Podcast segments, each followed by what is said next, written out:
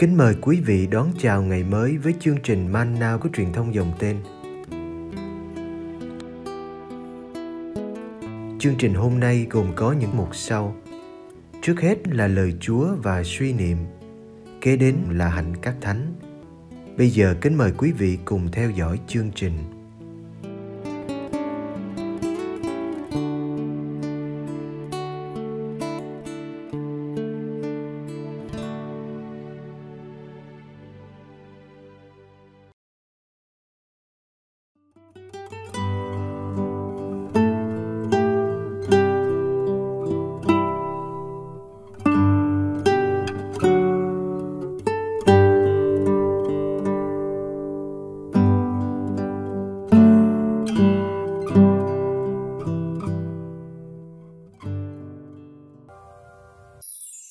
Đức Giêsu khiển trách các kinh sư và người Pharisêu. Matthew chương 23 Khốn cho các người, hỡi các kinh sư và người Pharisêu giả hình. Các người khóa cửa nước trời không cho thiên hạ vào. Các người đã không vào, mà những kẻ muốn vào, các người cũng không để họ vào. Khốn cho các người, hỡi các kinh sư và người Pharisêu giả hình các người dạo khắp biển cả đất liền để dù cho được một người theo đạo. Nhưng khi họ theo rồi, các người lại làm cho họ đáng xuống hỏa ngục gấp đôi các người. Khốn cho các người, những kẻ dẫn đường mù quáng. Các người bảo, ai chỉ đền thờ mà thề thì có thể cũng như không. Còn ai chỉ vàng trong đền thờ mà thề thì bị ràng buộc đồ ngu si mù quáng. Thế thì vàng hay đền thờ là nơi làm cho vàng nên của thánh, cái nào trọng hơn? Các người còn nói, ai chỉ bàn thờ mà thề thì có thể cũng như không, nhưng ai chỉ lễ vật trên bàn thờ mà thề thì bị ràng buộc. Đồ mù quáng, thế thì lễ vật hay bàn thờ là nơi làm cho lễ vật nên của thánh, cái nào trọng hơn? Vậy ai chỉ bàn thờ mà thề là chỉ bàn thờ và mọi sự trên bàn thờ mà thề. Và ai chỉ đền thờ mà thề là chỉ đền thờ và đứng ngự ở trong đó mà thề. Và ai chỉ trời mà thề là chỉ ngai Thiên Chúa và cả Thiên Chúa ngự trên đó mà thề.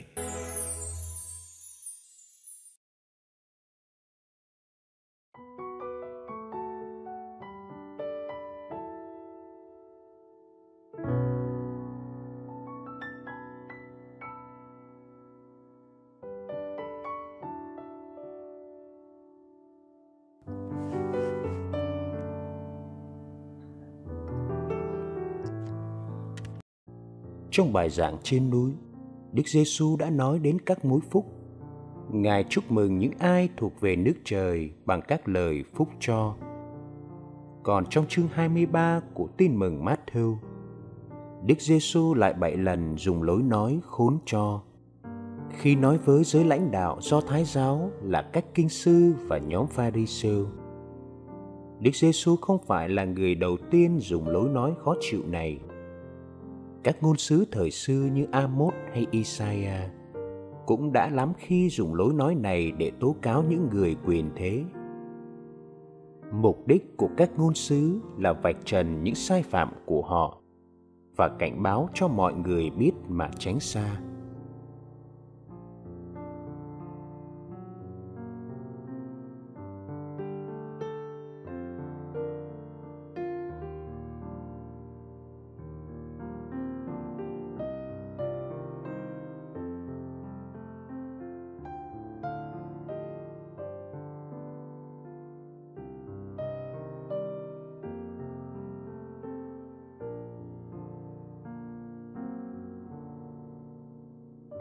Đức Giêsu đã nói như một vị ngôn sứ khi nói khốn cho. Ngài không có ý nguyền rủa hay kết án ai, cho bằng nói lên sự đau xót, thậm chí giận dữ đến độ trách phạt.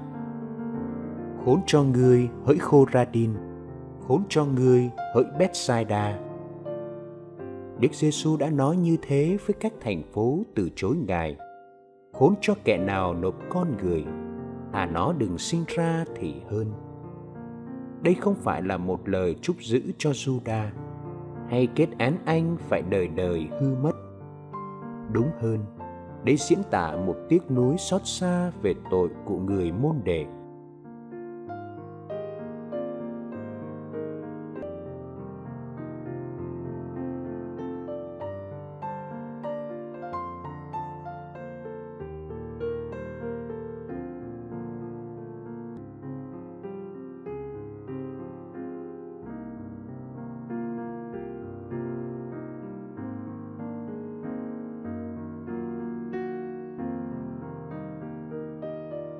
Vào thời Thánh Matthew viết sách tin mừng, từ sau năm 70. Có một sự xung đột nghiêm trọng giữa các Kitô hữu gốc Do Thái với những nhà lãnh đạo Do Thái giáo lúc bấy giờ. Bài tin mừng hôm nay phản ánh sự căng thẳng đó. Các vị kinh sư và những người Pharisêu đầy quyền lực không muốn đồng bào của mình tin vào một ông Giêsu bị đóng đinh ai tin sẽ bị trục xuất khỏi hội đường. Như thế, họ đã khóa cửa nước trời để chẳng ai vào được, kể cả họ. Các vị kinh sư và nhóm pharisêu hăng say trong việc truyền giáo. Họ muốn làm cho dân ngoại trở thành dân chúa. Tiếc thay, sau khi đã vào đạo rồi, những người tân tòng này có thể trở nên cứng nhắc vì nệ luật và rơi vào thói giả hình. Họ trở thành con cái của họa ngục cấp đôi các ông. Đức Giêsu cũng tố cáo sự phân biệt quá chi ly về giá trị những lời thề. Đối với Ngài, thề nhân danh đền thờ hay vàng trong đền thờ, nhân danh bàn thờ hay lễ vật trên bàn thờ, thì cũng chẳng khác gì thề nhân danh chính Thiên Chúa.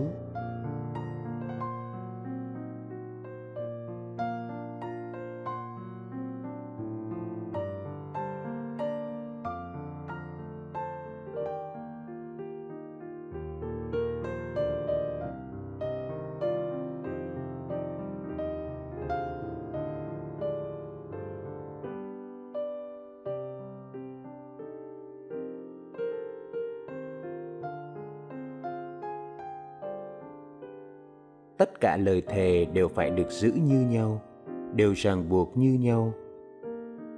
Những lời tố giác của Đức Giêsu đối với giới lãnh đạo do Thái giáo vẫn đặt câu hỏi cho chúng ta thời nay. Làm sao để tôn giáo mở đường cho con người gặp gỡ Thiên Chúa, chứ không khép lại hay gây cản trở? Làm sao để người tân tòng thực sự trở thành con cái nước trời? Làm sao để chúng ta khỏi xa vào những chi ly thái quá của luật lệ? Những lời của đức giêsu mời gọi chúng ta nhìn lại mình và thay đổi.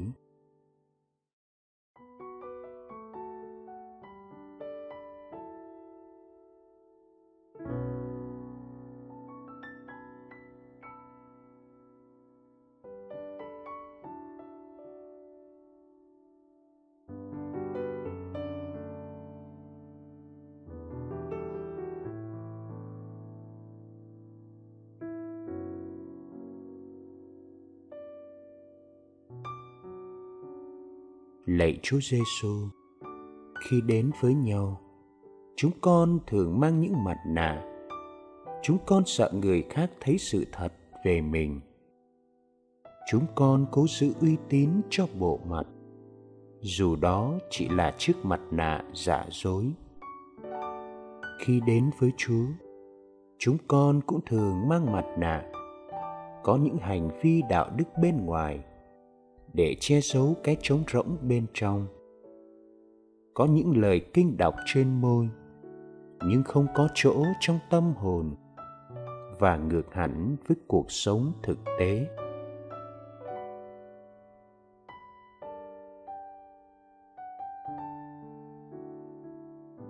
Lạy Chúa Giêsu, chúng con cũng thường ngắm mình trong gương, tự ru ngủ và đánh lừa mình mãn nguyện với cái mặt nạ vừa vặn. Xin giúp chúng con cởi bỏ mọi thứ mặt nạ đã ăn sâu vào xác thịt chúng con, để chúng con thôi đánh lừa nhau, đánh lừa chúa và chính mình. Ước gì chúng con xây dựng bầu khí chân thành để chúng con được lớn lên trong bình an.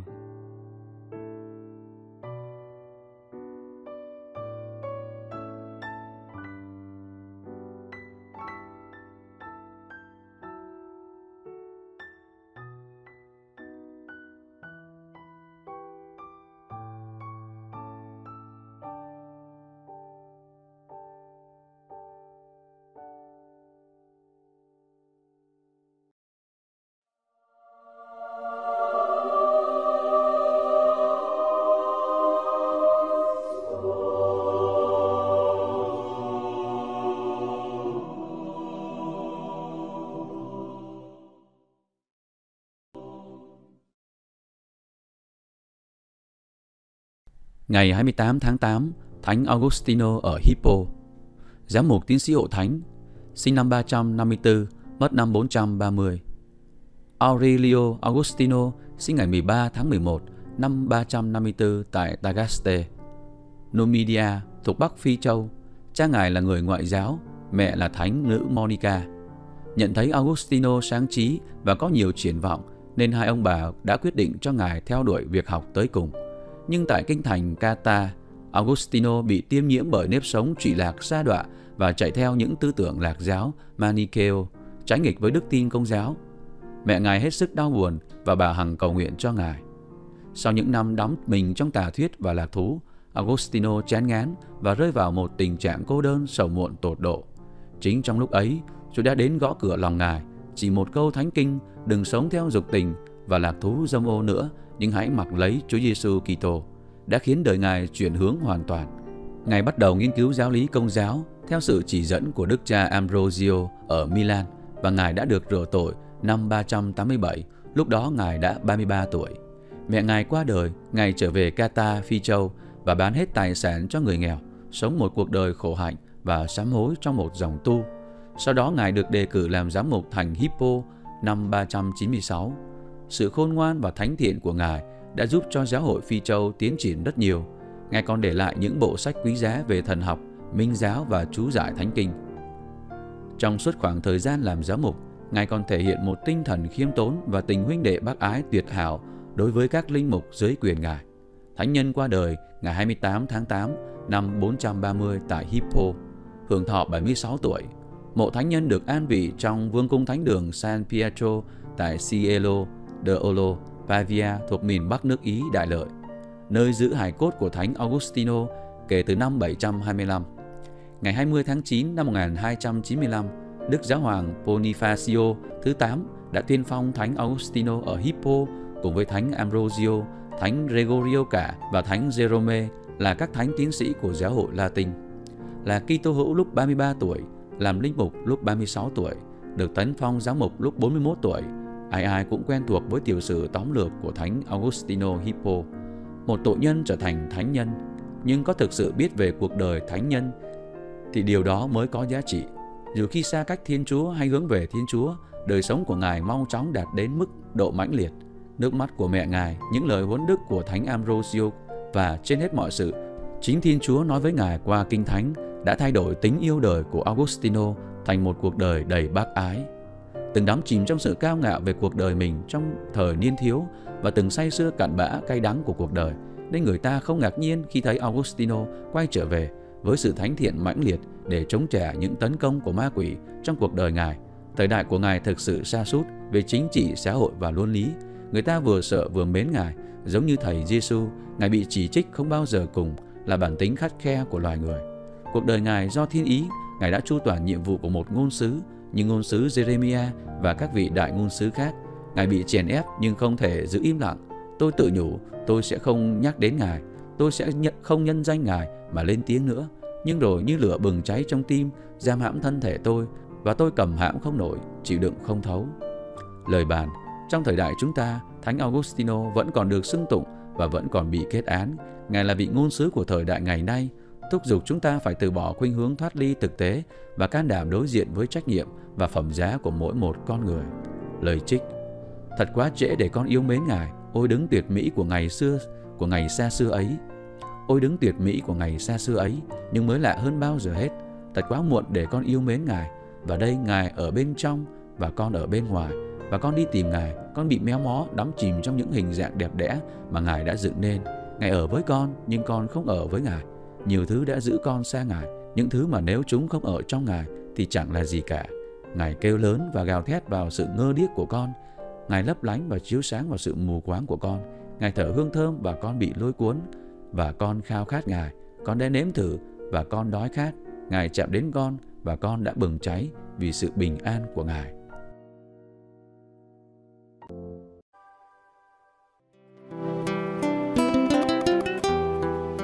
Cảm ơn quý vị đã theo dõi chương trình. Kính chúc quý vị một ngày mới tràn đầy niềm vui và ân sủng của Chúa và mẹ Maria.